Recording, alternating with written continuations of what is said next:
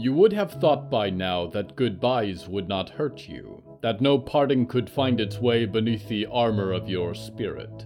You have known so many of them after all, and eventually you come to expect one with every greeting, a ticking counter on every minute, dialing away until they vanish from your life. And yet, for this single exception, you hoped it would be different, and even as the world you know comes shuddering to an end, black rains rolling in to shadow your happiness, and she chases secrets guarded by crones and buried deep beneath the earth, you pray that she will not be taken from you. She tries to leave unannounced, but by profession you are a light sleeper, and so you have the privilege of standing on the shore as she says goodbye.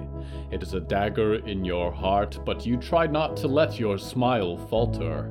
Bring her back safely, you ask of her friends. You watch until their ship clears the horizon, and although it vanishes safely into the north, you do not hope for another hello. You will not be there when it comes, reborn as a hello from the Hallowoods.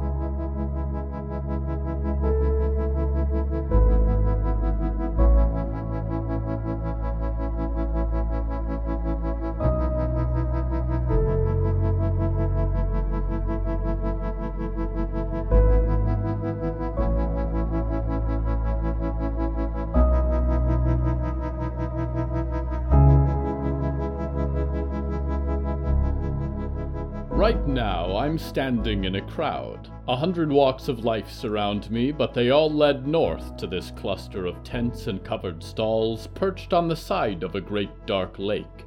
Against better judgment, children play in the shallows while scrupulous parents watch from the shore. The theme of tonight's episode is protectors.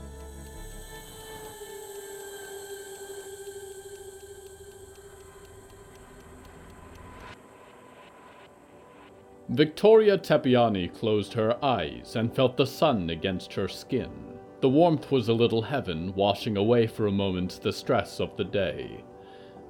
Are you okay, Victoria? Harrow whispered behind her. Harrow, she said, blinking back to reality. A little space. All right, everyone, Winona called, turning back to the group and waving a hand. Who's been to the dry market before? No hands were raised. Between the trees, a bright scene sprawled out across the rocky beach, and a tumult of voices struck her ears. Not a crowd, she hoped. They really do keep you cooped up, don't they? Winona muttered. Well, then, you've missed out on a very special part of life up here. I've got a few dollars for each of you. Get something to eat. I'm going to stock up on supplies. They're all different colors, Arnold said, taking a fistful of bills and coins. It's paper money, Winona said. Well, most of it. They're not choosy about the exchange rate these days. Can I go with you, Winona? A voice piped up from the back of the group. Victoria turned to find Clara with her hand raised, fluffy hair tied back. Teacher's pet, Victoria said under her breath, but Winona shrugged. Sure, expect to carry some things for me. Winona and Clara began to trudge out together, and Friday was already at the edge of the market, disappearing into the crowd with a handful of toonies. We should all stick together, said Harrow. That way no one gets lost. How do you use these? Arnold said, holding his meager currency in perpetually sticky hands. You've never had to pay for something before? Victoria said, beginning to walk for the market. The crowd was dense, people in strange clothes spread through the wooden stalls and tents held up by rocks and string. At Downing Hill, you just say what you want and it's there, Arnold said. Victoria sighed. She forgot how young some of the class was sometimes. Out here, you get a menu, Victoria said, with your options, and everything costs some of your dollars, so you have to choose what you can afford. You only have a certain amount you can spend, Harrow said. It's a limited resource. Harrow, Victoria grunted. Sorry, Harrow said. Victoria stepped across the beach, rocks turning beneath her boots, and entered the market, the sun vanishing behind the covered stalls and alleys. The smell of smoke and a hot grill permeated the market, and there were baked goods on little shelves, vegetables she recognized and ones she didn't. The market was full of more exciting objects, too knives and cables, worn clothing and blankets, wood carvings and old keys. Everywhere she looked were weathered faces and scarred arms, casting little looks of surprise and curiosity. She wondered if the attention was because of their faces, and if so, die sooner, she thought, or their old fashioned clothes, or simply because they were new arrivals and had money to spend. A vendor was selling a food she had not tried before fried potato cut into strips and salted, poured over with curds of a stringy white cheese and a mysterious gravy. It was hot on the tongue and savory, and gone too quickly. I'm getting this at Downing Hill every day from now on, Arnold whispered, removing gravy ineffectually from his labels by wiping with his tie. How much money do you have left, Harrow? Four, Harrow said, counting out the loon faced gold coins. We could buy another one, Arnold said. Victoria, do you want more? I'm good, Victoria said, wiping her lips. You two enjoy. I'm going to take a look around. The small round boy went immediately back to the stall, and Harrow shot her a worried glance before following after him. Finally, Victoria thought, and slipped away into the crowd. Solace was not to be had in the shifting alleys, but at least it was a break from her fellow students. She'd scarcely had a minute of privacy over the last few days, and if one more person asked her a personal question or rephrased what she'd just said, she was going to bite someone's head off. She went browsing the stalls furs from animals she couldn't identify, the skull of a wolf with too many teeth, tools and vehicle parts and broomsticks. She stopped at a vendor with a row of gleaming objects spread out on a cloth, tea figurines and some pieces of costume jewelry. A comb of golden pearl caught her eye, with a delicate pattern like a rising sun. Excuse me, Victoria said. How much is this? Ten, said a gruff face on the other side of the table.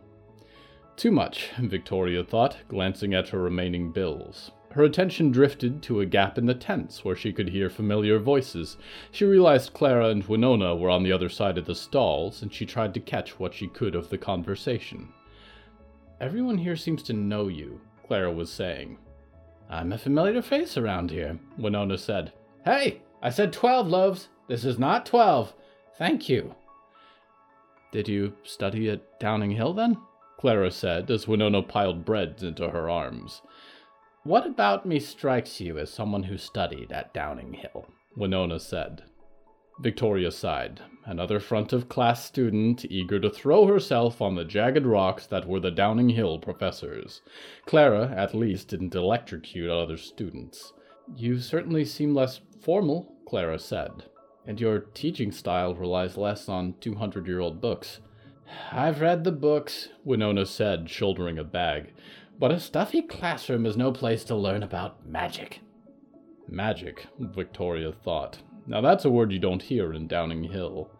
Who are you, old woman? You buying anything? The merchant said, and Victoria looked back to find someone standing way too close to her, a girl with dark braids and a sullen expression. Spying, are we? Friday said. I wasn't spying on anyone. Victoria said, and glanced back to the comb and her handful of bills. Nope, sorry, nothing to buy, just looking. Something catch your eye? Friday said. Victoria wondered where on her person the horrifying pet spider was lurking. Why do you care? Victoria said, crossing her arms. Don't you have somewhere to be skulking around? I want to buy your allegiance. Friday said, dark eyes watching Victoria from the shadow of the stalls. She held out a handful of gold and silver coins. My what? Victoria said. My allegiance? What does that mean? It means if things get ugly, I want you on my side, Friday said.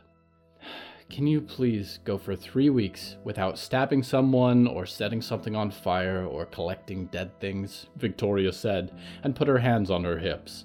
Seriously, we all have to be together for way too long as it is, but it would at least be tolerable if you try and act like a normal person for a change. Friday looked to the gap between the tents. Clara and Winona had moved on. I'm not going to start anything, Friday mumbled. I'm just preparing to finish it. Listen, I know it sucks, Victoria said. I'm sure some awful thing happened to you, and now you're here, and that's why you don't get any letters. But you're not the only one that bad things happen to. And it doesn't give you the right to be nasty to everyone else. Friday stared straight at her, unblinking, a tremble in her jaw. You don't know anything about me, she said. What runs through my head all day long, where I've been. But I know lots about you, Victoria. I know how much deep down you need everyone to worship you. Because maybe if they're lapping at your heels, they won't notice just how empty you are, how terrified you must be to let your guard down for a moment after what happened to Harrow. You can't hurt me, Victoria said, a flash of anger hot in her face. The hair bristled on her arms and she clenched her aching fingers. And if you do, I'll hurt you back. I don't care about you or what you think. I just want to get this over with so I can go back to forgetting that you exist. Friday stood, still staring, breathing a little heavy for comfort, and one of her hands shifted beneath her coat. Maybe it was a knife or the spider. Friday looked suddenly to the shopkeep, and Victoria glanced over in time to find the merchant tripping against the stall. The table of trinkets went sliding, and a hundred shiny objects scattered across the stones of the shore, the golden comb landing by Victoria's feet. Alliance, Friday said, and slunk into the crowd. Victoria sighed and watched her leave. The shopkeep was busy scooping up the fallen inventory, back turned to her. Victoria picked up the comb quietly, tucking it into the sleeve of her poet's shirt as she walked away. She emerged from the alley, and the sun warmed the chills in her spine. She pulled her hair up into a bun and tucked the comb through. Jesus, she thought, I can't wait for summer class to be over.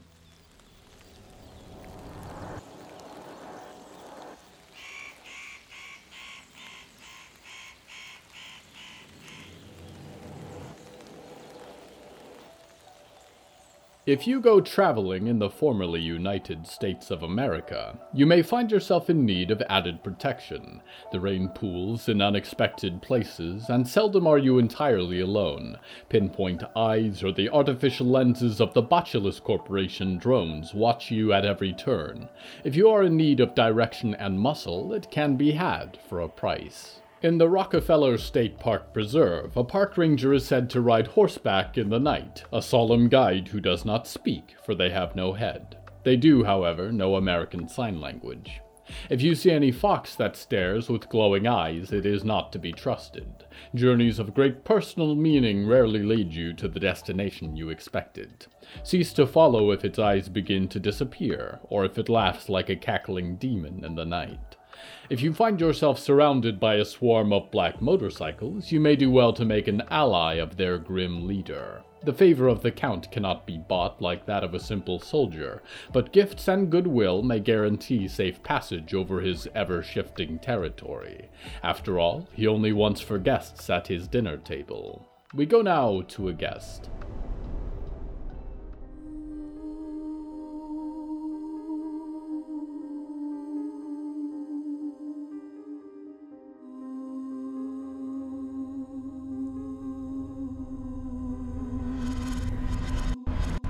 Mister, I think your dog is sick or something, Buck said.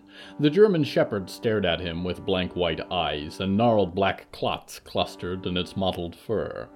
She's all right, the man standing above his dog said. He had a cropped black beard and joined his hounds in staring at Buck as he loaded weapons into a crate.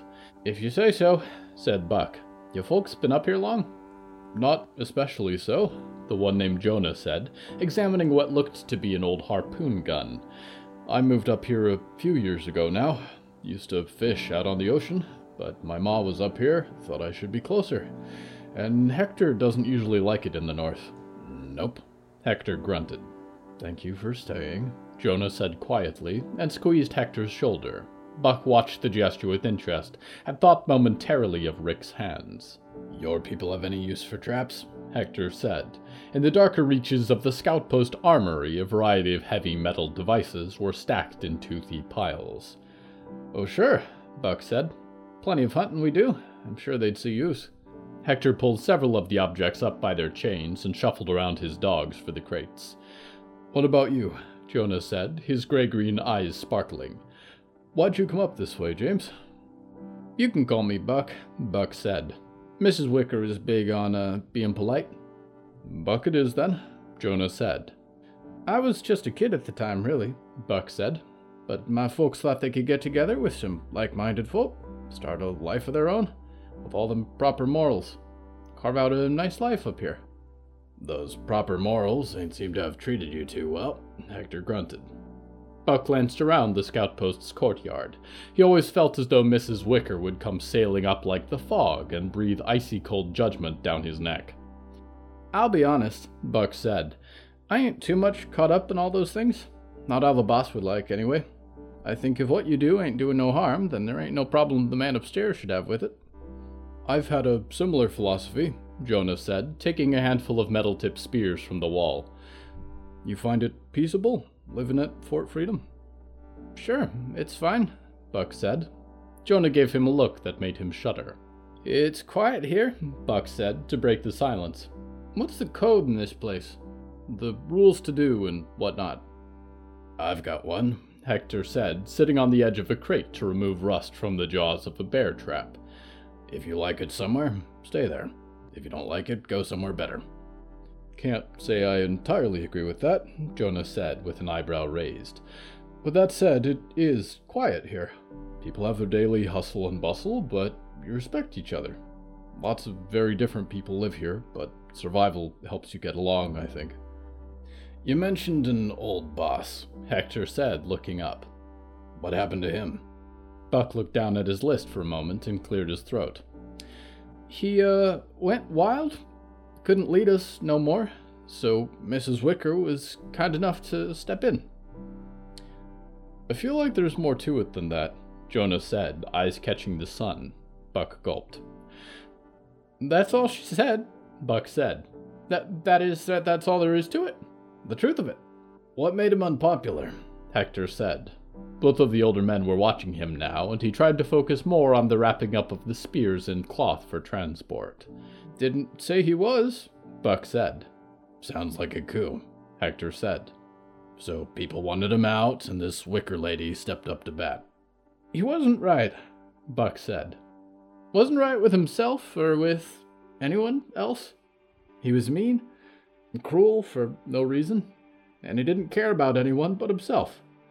Mrs. Wicker may have gotten the wives together first, but in the end, no one had his back. No one at all. Even when he needed somebody most. Hector and Jonah exchanged glances, and Jonah gave a tiny nod. Buck had the sinking sensation that he'd opened his mouth too much. I understand, Jonah said. You need people who can look out for you, and it sounds like you didn't have that. Jonah put an arm around Hector's neck absent mindedly, and Buck blinked. I still feel bad about it sometimes, Buck whispered. No point. Hector sighed and put a hand on Jonah's for a moment before going back to the sharpening. Like I said, better horizons. Buck was silent for a moment and lingered on the edge of speech. How do you live like this? he wanted to ask. Are you happy? What's it like in this world where no one can stop you? Have you almost finished? Mrs. Wicker said, and Buck nearly jumped out of his skin. He looked behind him to find the gaunt woman standing with crossed arms. Should be plenty to get you started, Jonah said. It's half the armory, I'd hope so, Hector grunted. Perfect, Mrs. Wicker said. Thank you for your support. There are certainly enough weapons here to keep our people safe. She smiled, and Jonah twitched. Mrs. Wicker turned to Buck. James, they've already loaded our truck with food and supplies. Get ready to leave. Actually, Buck said, I was wondering if I could stay here a little while, seeing as we'll be having a parcel of our fellows out here within a day or two. Mrs. Wicker stared at him curiously for a moment, frosty blue eyes fixed. Out of the question, she said. We would never impose on their hospitality more than necessary. I'm sure it would be no trouble, Jonah said. James has responsibilities at Fort Freedom, Mrs. Wicker nodded with a tight lipped smile. Everyone at Fort Freedom has to pull their weight. Well, maybe Jonah began. It's all right, Buck said, and rose on his cane. She's right. But uh, thank you both for helping out. See you again, I'd expect.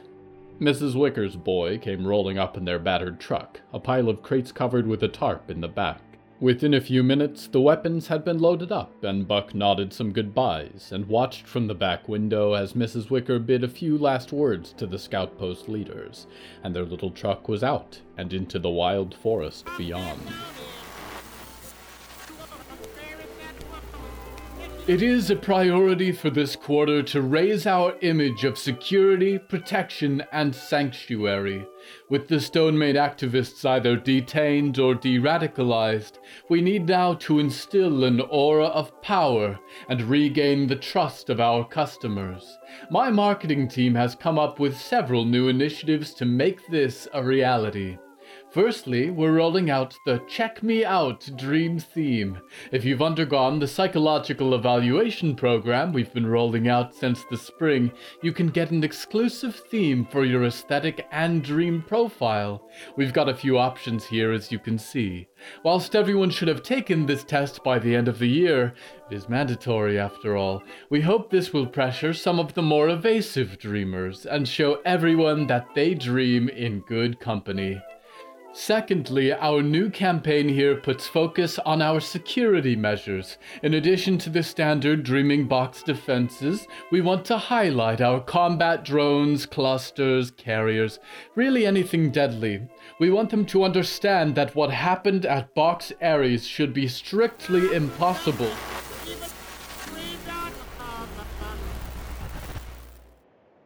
The burning heart of Caravas Kalaz, where gods are rendered into nothingness. The belly of a great destroyer, crowded with teeth and acid vats the size of moons. The dream city of distant Kazanth, full of cats. These are all places I would rather be than a stakeholders meeting led by Lady Ethel Mallory. We return now to Buck Silver. Buck sat in the back seat of the truck as it bounced over the potholes and rocks of the narrow trail. They would emerge eventually, he knew, somewhere north of Fort Freedom. Joshua sat at the wheel, directing them through the forest. The trees flickering past gave him food for thought. He'd been taught to fear this place all his life, but now the black trees seemed harmless, a veil to obscure the scout post as it fell away into the distance. James, Mrs. Wicker said from the passenger seat at length. What was that about wanting to stay at the scout post? Just for the day was all, Buck said. We ain't really made friends up here before. I'd like to know 'em better. That's all. We won't be back in a day or two, Mrs. Wicker said and closed her eyes. Why's that, Ma? Joshua said, an arm over the wheel. We said a day, two at most. Buck said. They give us supplies, we bring some of the boys to help out. Ain't that the plan? We return home to find a terrible attack has occurred, Mrs. Wicker said. It delays us an extra day and a half. We supply our crew with weapons to prevent such a thing from happening again, and instead of 15 of our fighters, we deliver 23 as an apology. Mrs. Wicker, I've got no idea what you mean, Buck said. You developed the gift of prophecy or something? It's not prophecy, it's planning ahead, Mrs. Wicker said. James, you seem distracted by these people who live at the scout post. I hope you haven't forgotten our end goal. You haven't told me any end goals, Buck said. Not even any beginning ones. And everything I've seen says these are good folks. I, I think we can rely on them. Our enemies are the wicked our opponents the unjust, Mrs. Wicker said. They've treated us like friends, Buck said. I thought that's what we were. I don't like you arguing with me, James, Mrs. Wicker said. It doesn't suit you. You're upset because you don't understand yet, but you will soon enough. These people are not your friends. We are your family. Joshua, what did you think of them? Buck said, desperate to divert her focus. Eh, Joshua shrugged. Those people are pretty weird. Sure, maybe, Buck said. I'm sure we seem plenty odd too, with our set ways and our preaching about everything. Stop the truck, Joshua, Mrs. Wicker said. We're in the middle of nowhere, Ma, Joshua said. Don't make me say it twice, she said, and the truck came rolling to a halt amidst the black pines. I'm sorry, Mrs. Wicker, Buck said. Her still eyes watched him from the rearview mirror. Didn't mean to offend you or nothing. This isn't about offending me, James, she said, and as she spoke began to remove an item from her purse. My feelings have nothing to do with this. These people are enemies of ours. They raise their children without discipline or moral direction. They hold pagan signs and ceremonies. They do not drive out homosexuality. Instead, they glorify it. Our beliefs will never align with theirs, and they will destroy our way of life if we let them. But I am glad we went to visit, because it reminds me how precious the community we have built at Fort Freedom really is and I know now even more that what is going to happen next is the Lord's will. But I am worried about you, James. A thin piece of plastic lay in her hands, and she held it tightly, testing its flexibility. Because of your proclivities, I think they see a weakness in you, an opportunity. They will try and pull you back into sin with them, James. We cannot have that. You lack discipline, and we must be disciplined if we are to complete our work. I spare neither the staff nor the rod. Get out of the truck. Come on now, Ma, Joshua said from the driver's wheel, and immediately there was a flash of her rod and a red welt across his knuckles. Buck winced. Now, she said, looking at Buck in the mirror. Buck breathed and his hands shook from the confrontation. Disciplined, she said, but he had seen the look in her eyes before. No, he said. I'm not getting out. I ain't one of your kids, Mrs. Wicker. She sat for a moment, the plastic in her hands deathly still. Take us home, Joshua, she said and tucked it away. Yes, Ma, Joshua grunted. James, your disobedience will have consequences, she said. These scout post individuals are a dark influence on you. Going forward, you will not be included in any dealings with them, and you will not return with our security group. That ain't fair, Buck said. Mrs. Wicker said nothing more, though, and closed her eyes again. The sunlight flashed on Buck's face as they drove, but he felt that a ray of hope he had barely known had disappeared, and he dwelled in an abyss as dark as the trees.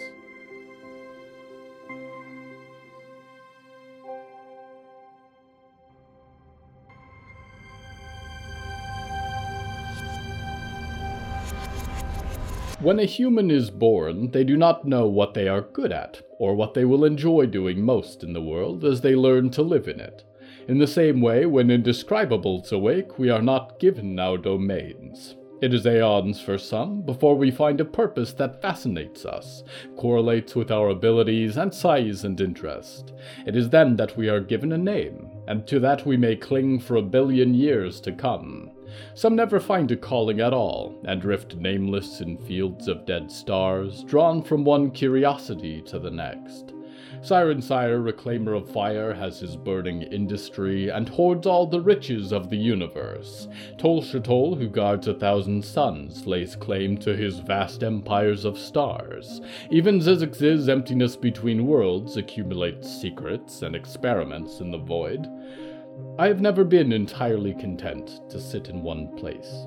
Perhaps this is why I left my post at the gates, was pulled into worlds of knowledge and dream and creation, and why I speak to you now who slumber across this universe. We go now to one who regrettably also speaks in dream.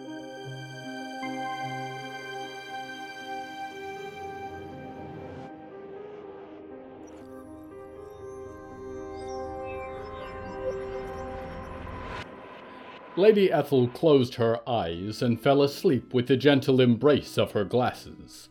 The conference room had not changed. Oswald's memory, after all, only held the glory days. His stone conference table was laid out with a glass top to protect the rune covered surface, and there was the man himself sitting at the end with his hands folded. Melanie Flores, really? Lady Ethel said, walking in. The galaxies outside the windows spun with blurry light. There weren't any podiatrists or meal ladies you liked better? I didn't ask you here to talk about Melanie, Oswald said. He dreamt himself as the man of the magazine covers, brilliant and rectangular. I have fed you and fed you well. How dare you bite my hand? Did I threaten your ego? Oh, I'm sorry. Ethel said, wreathed in her own timeless glamour. She took a seat at his table and put her heels up. Hello, Oswald said, and mocked picking up a phone. Oh, it's for you, Lady Ethel. Someone's calling to remind you that I am your boss and you get paid to do what you're told. Also to get your filthy shoes off my table, dream or otherwise. What's this about, Oswald? she said. Let's be honest, you and I run this country. If you have an issue with me, we deal with it. You don't put some little puppet girl between us. I will do whatever I damn well please, Oswald said. Why did you barge into Box Andromeda, scare my people, and chit chat with my riot? I had a suspicion about her, and I was right, Lady Ethel said. She's fragile. Valerie almost certainly knows that's not her daughter. She's been dancing just fine, Oswald said, leaning back in his chair and spinning to face the stars. I just don't know how you expected Anderson to create an entire person for you in a lab, Ethel said. This is a man who talks to lab rats more than people. At least he was able to give me a riot maidstone at all, Oswald said. You wasted weeks traipsing around No One Cares Ontario and came back empty handed. For all we know, the real riot is getting mauled by foxes bears, whatever lives up there. I could have had her with more time, Ethel crooned. You rushed things, and it's going to create trouble. I'll be honest, Lady Ethel, he said, standing up to look out at the universe through the glass. There are lots of troubles on my plate lately, and you've made yourself one of them. I didn't even hurt her, Ethel said, and Melanie's sensitivities will recover. This isn't the only reason you asked me here. No, Oswald sighed. No, it is not. He turned away from the window and stared at her with his head half cocked. I need to know I can trust you, he said.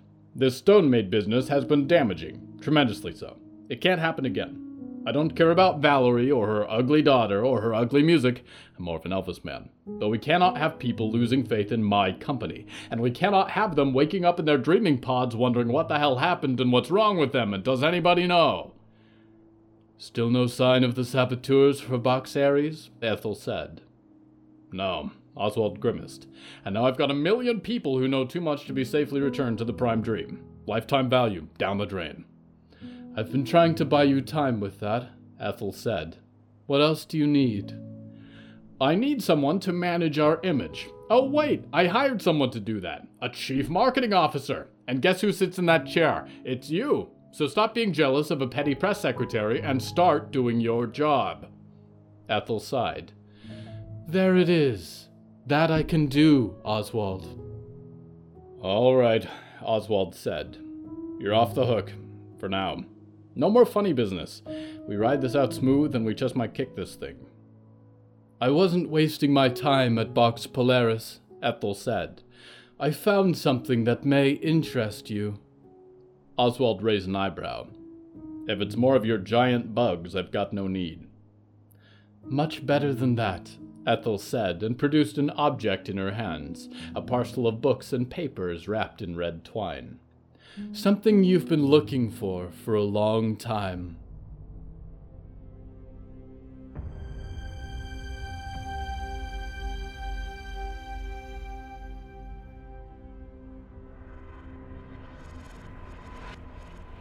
Protectors. We enter the universe so full of trust that the ones who came before us will take care of us, that those sworn to protect us will honor their call. It would be a simpler world, I think, if they did. But our protectors and our guardians are, like us, still finding their paths themselves, and some in desperation or fear or malice reach their claws to heaven and cannot rend a Terran god, so they turn their hands instead on those in their power. This, they say, will teach you a lesson. This, they say, is the way it has to be. We have never lived without pain, and neither will you. It is not until much later, Sooner, however, than you are ever ready for, when you will have another looking up to you, and be offered a choice to praise or to humiliate, to welcome or to banish, to protect or to destroy. You have been given wounds, but they need not guide your hands. You have been hurt, but in a universe of pain, you have the opportunity to show someone the kindness you deserved. Until the suns burst and the fire of souls burns away. I am your loyal host, Nickignick, waiting at the foot of your bed for your return to the Hallowoods.